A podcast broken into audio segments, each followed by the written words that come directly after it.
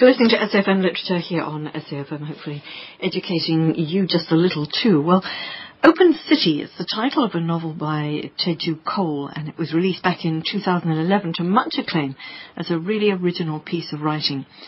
Nigerian American Cole, who was over here last week in Cape Town for the Open Book Festival, though, he's not just an author of novels, but a writer of tweets, as well as a taker of pictures.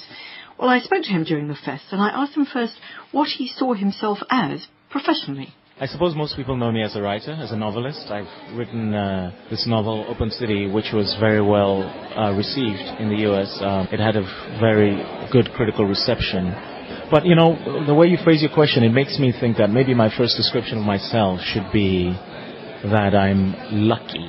Not a writer, not, not a photographer, not a creative person, but a fortunate person. And the reason I say that is because I have had the opportunity to pre- present my creativity in different ways to uh, many different kinds of audiences. And I think that's sort of what comes first, is that if you have the go- good fortune where your work can come before an audience, it opens up other doors. Now, it happens that like the primary form of that creativity is writing. I write fiction, I write nonfiction, I do a little bit of journalism, and uh, I do all kinds of small creative types of things online. But almost as important to me is photography as well, which I'm not as recognized for. I mean, what I mean by that is that for my written work, I've won awards and I've traveled all over the world for it. But photography is something I actually spend more time on. But I think I'm still very much engaged in the struggle of where that photography is going and what it, it might mean because I'm not a photojournalist, but on the other hand, I'm not a conceptual artist. I'm not an out and out art photographer. I'm a street photographer, and that's a that's a genre that has a very small slice of in terms of modern critical reception. Um, so, short answer to your question, I'm a writer and a photographer. But the real deep answer is that I'm somebody who's been fortunate in presenting his work. So you're a lucky guy. I can't help feeling that uh, you're being quite modest there. Um, you do all these different things because you can did you study for any one thing in particular? Yes, I studied um, art history in the U.S. I was born in the U.S., but I went back to Nigeria as a baby, and I was there until I finished high school. And after high school, I went back to the United States, and I went to college there, and I studied art history. And uh, I ended up sort of getting a master's degree in art history from the University of London, and I went to, I came back to the U.S. and I went to Columbia, and I did a a lot of the work for a PhD in art history. That's my formal training, and uh, I do teach in that area still, in addition to teaching literature. But I think for the work I do now, the most important part of that training was that it taught me habits of attention. It taught me how to be a very patient person in terms of describing, but it also gave me a notational feeling for history, for knowing that there are things in the archives, there are ways in which we can enter the imaginative spaces of what is no longer visible. So that's what art history did for me. And in addition to all that, it also just gave me the delight of really enjoying art, which is important to me. So, yeah. So it's expanded your mind, clearly, but I'm going to digress just for a minute here from, from the literature world, which is what we're really here to talk about, to, to into art history, because one of the things you say, I think it's on your website, that you talk about how differently people consume media in New York to Lagos, and we'll get on to Lagos in just a minute. And when you say art history, the very phrase conjures something terribly European. Yeah. As somebody who grew up in, in Nigeria, spent a lot of time both in the UK and now in the States, art history, do you feel as an individual, do, you know, does that include world art? Does it, is there enough Africa in the art history that you've studied? Well, of course. Um, my master's at SOAS, for example, was in African art. And even though I was doing my PhD in 16th century Dutch art, that's just an expression of the breadth of my own interests. Now, when I teach art history, for the most part, I'm teaching contemporary African art. You know, I think there's very much, for me, a sense of how important it is to articulate our circumstances and our experiences, whether it's the experience of living in a place like New York City, which has a past that is no longer visible, or the experience of being an African in the world and needing to present some form of African modernity to people who don't know anything about Africa. in history, in the study of history, there's always been this old question of does Africa have a history? We no longer ask that question. Of course it does, and it's an important one, and people study and write it. And in the same sense, Africa has an art history. You know, we're not in an ethnographic present, an ethnographic eternity that doesn't change. There are things that move around, and there's innovation, and there's engagements with the wider cosmopolitan world. So art history might have an elite or European connotation, but for me, it's just it's actually just a way of maybe a, a more accurate title for it would be the study of visual culture, which then sort of bleeds over into my writing and photography, which I do quite a bit of these days. Yeah. I'm going to br- bring you back to writing. Let's go back to the Open City. You wrote it a couple of years ago now. It's been called many things. It's been, um, you know, the accolades have been many, but it's also been called many things. Stream of consciousness, meditation, swirl of stories, contemplative, all of those things.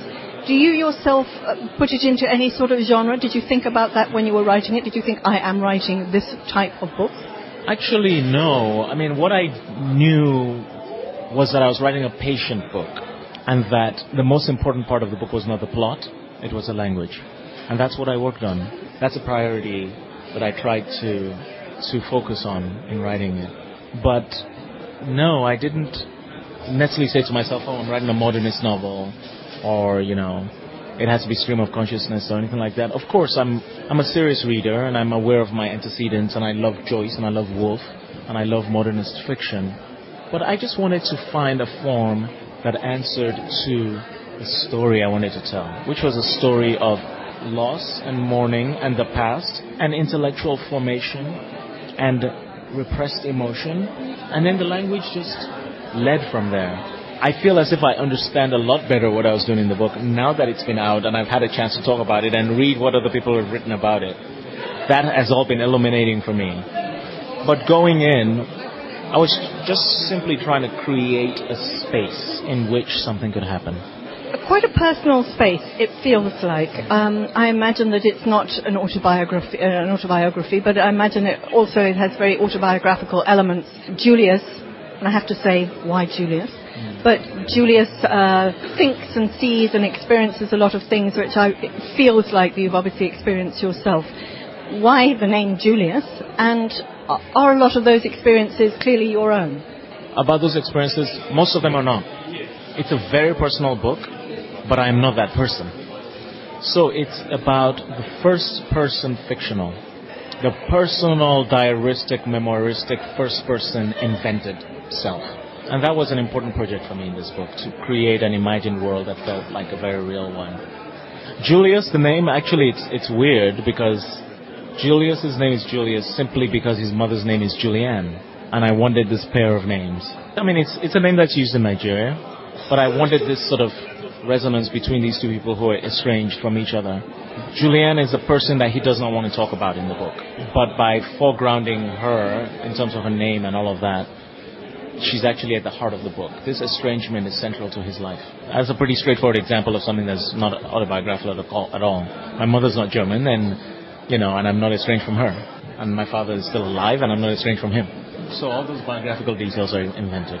Julius does a lot of things. He studied at Nigerian military school. He's a psychiatrist. Are these things that you know about?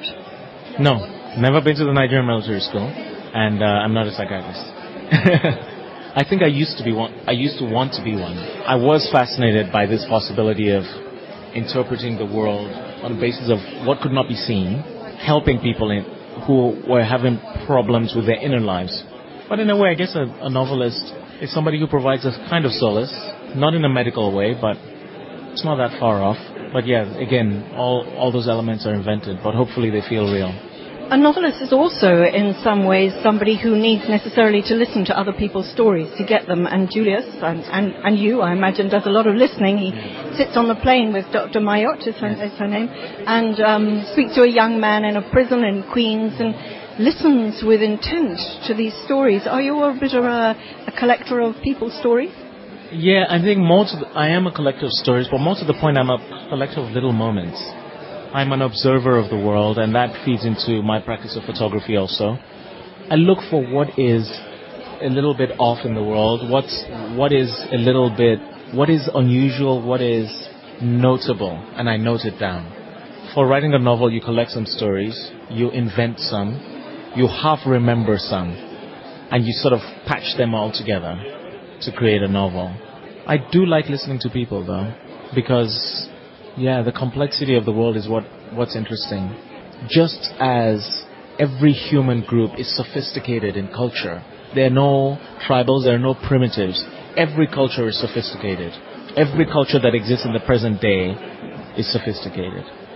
In the same way, every human life is actually intricate and subtle. Nobody's a cartoon, which is interesting.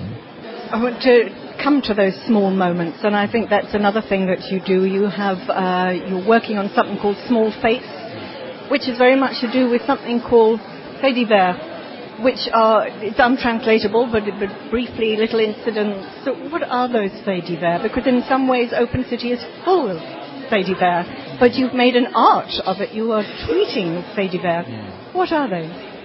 So faits divers are a French journalistic practice for the most part. Quite old. They've been around for a few centuries, for as long as there have been newspapers. But English newspapers sometimes have them little news of the weird, compressed news items that don't merit a longer, fuller story. Usually of some kind of disaster or loss or mayhem, something that's happened to a private citizen somewhere, a gunshot accidentally went off, you know, somebody attacked somebody, a car went off a cliff or something. Around 1906, the French journalist Félix Fénéon began to write them in a new way with more compression and wit, dark humor. And those were collected after his death and uh, they were translated into into English as novels in three lines. While I was doing my research for my next book on Lagos, I started to find lots and lots of crazy stories of these kinds, and I just thought it would be interesting to also write them in that style. And the fact that Twitter is there just gave a perfect means of disseminating them. So it became a kind of practice that was similar to haiku or to poetry or to writing aphorisms. There was a kind of linguistic discipline and polish and compression that is almost the opposite of what I did with my novel, which is, you know, 280 pages of a very slow, meditative story. Meanwhile, these are self-contained stories that are over in two sentences and they deliver a gut punch. I sometimes think that Open City is one single fait divers that's been stretched out over the length of almost 300 pages. A fait divers in uh, extreme slow motion. And I called my practice of these uh, faits divers, I call them small fates. And that was just sort of like a very light pun on, on the, on, on the fait divers, which means something else, of course, but also a, a way of acknowledging the fact that above all, we are just all subject to fate. We're subject to fate in ways that we can't quite make sense of. The other thing about it, of course, is that it's brought together a centuries old practice or a centuries old device right up to speed with today's Twitter, which, which is in itself an extraordinary sort of connection. So small fates, um, and I'm, I'm, going back to your website, your, uh, where there's a wonderful photograph of, of um, a man in a traffic queue. Um, you know, there, there's just sort of a moment, and it's almost like a visual fait divers, isn't it? So um, you seem to have so many things that you are busy with. One of which is your book about Lagos. Yes. How is that going? What do you intend that to be? Well, I had a a shorter fiction that came out a few years ago, published by a Nigerian company, uh, Cassava Republic, called Every Day's with a Thief. And that was about Lagos. And in a way, that's also, it, it was my first book, it's also my next book, because now it's going to be published in the US and in the UK next year. But then my next, next book is uh, non-fiction about Lagos. And it's interesting, uh, coming back to Lagos as a creative, imaginative space after having written a novel about New York. A novel about New York that almost to some people kind of made me a New York expert, and I'll be asked to talk, talk on panels about New York City and about history and all of that. And I'm doing similar but different kind of thinking about Lagos and its past. You know, it's going well. It's tough. For every book, what you need to do is find the voice. And I'm trying to find the voice for this new book. I'm working on it. I had a piece that will be in the next next book in the non-fiction book that came out in Granta this summer, uh, a piece called Water Has No Enemy. It's an endlessly fascinating place. 21 million people live in Lagos. It's a very difficult place, but it's a place that the world ought to know the true story about. And that's what's motivating my writing. That is quite a responsibility to be undertaking, but I'm sure you will do it justice. So, finding a voice is one problem. Finding the words is another issue, and you seem to have a great number of them up your sleeve. But one of the arts of being a writer and using all those words is not falling into the into the cliche trap. And I think that you also have a, a little bit of a moment where you've considered long and hard platitudes and the cliche, and how important it is not to use them, but at the same time how difficult it is not to use them. Well, when you're when you're a writer, I think at some point, if you've had work published, you do sort of ask yourself, am I going to end up with a shelf full of books? Uh, will there be books when I'm an old man? That's a different question. But am I going to end up with a? Sh- am I going to be like Balzac, who's written like endlessly, or Victor Hugo or something? Or are you going to be at the end of your life and be like Flaubert with or, or Joyce with four or five books? What kind of writer are you? How slow do you write and why? And I do feel as if I'm one of the slower ones. And you know, Flaubert took us famously long time to write Madame Bovary. But what it means is that now you read that book, which is written in the 19th century, and it's so insightful, it's so intricate, so shorn of cliche, that it is just an endless pleasure to read. I do feel as if there's a kind of war against cliche that I'm doing in my head when I'm writing. And it's like a real war because it's so easy to be susceptible to it. Um, we all gravitate towards standard formulations there's lazy thought that's there. But laziness of language is very intimately connected to laziness of thought. How do you make the world fresh? Make it new? It takes time. It takes editing.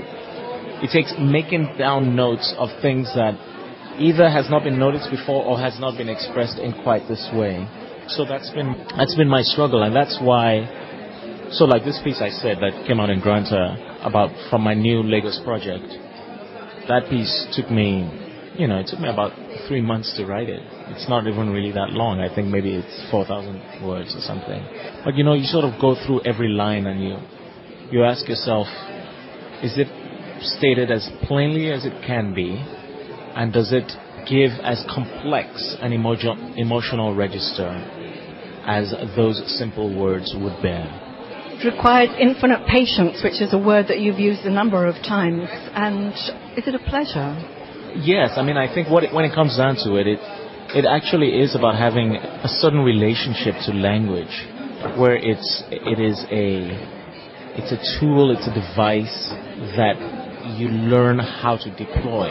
For me, language is basically this magical substance that I can use to transfer wordless thoughts from my head into your head. I'm thinking something, I write it down, you read it, now you're thinking that thing.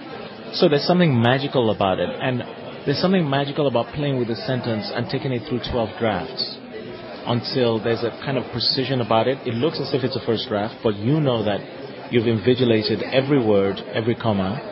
It's difficult, but when it's done right, it's also consolation. Just because as human beings we, we are attracted to things that are beautiful and exact. The same way we might feel when we see somebody who dances very energetically, very beautifully, and in a very precise way. There's something about that precision that gives us pleasure, the pleasure of the well made. Lastly, it must be quite difficult being you because you take on experiences quite intensely, quite deeply. Um, imagine that there are a few moments which you just let them go. Uh, at the end of the day, do you, do you process all that you've taken in in your mind, like here in South Africa? Thank you for saying that because, uh, yeah, I think uh, part of the reason I relate in a profound way to writers like Flaubert or Nabokov, and this is not a stylistic thing now, this is actually a temperamental thing. Flaubert or Nabokov or Naipaul, or for that matter, John Coetzee, is that I see all of them as writers who have an extremely intense experience of mundane reality. It's almost as if the light is too bright for them.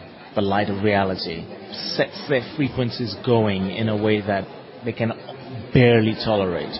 And that comes across in the pages. Quite apart from stuff, quite apart from political content or anything like that, there's a certain intensity of en- encountering the world that is simply exhausting. And I feel that that's my experience of life. Maybe in a different world I would have ended up being a prophet or an ecstatic. In my case, it's, it's expressing itself in the form of art. what it means is that, and I've never felt so well understood as when I was reading Virginia Woolf's diaries. Her unhappiness, when it comes, is extremely intense. You feel for her. But when she enjoys the world, when she goes out for a walk in the evening and she, she, she sees the light of the lamps coming on in London on a foggy evening, her pleasure in the substance of life is so intense and so real that you feel one with it. And that's the experience I have of life. So you would not, I would not give up the sorrow in order to have a less intense experience of the pleasure of life as well. Um, and I think, I, I think it does feed my work. Well, that was Teju Cole, and uh, if you would like to find out more, the book that he's written is called Open City. It was published in 2011. It's a, it's a really interesting book. As he called it a patient book. But if he, he doesn't just write, it's not just about Open City that he has things to say. He also has a great deal to say about a lot of things. And he tweets uh, enormously. If you'd like to find out more, probably best to visit his site. You can Google him. It's Teju, and that's spelled T-E-J-U-C-O-L-E T-E-J-U-C-O-L-E dot com, Teju Cole.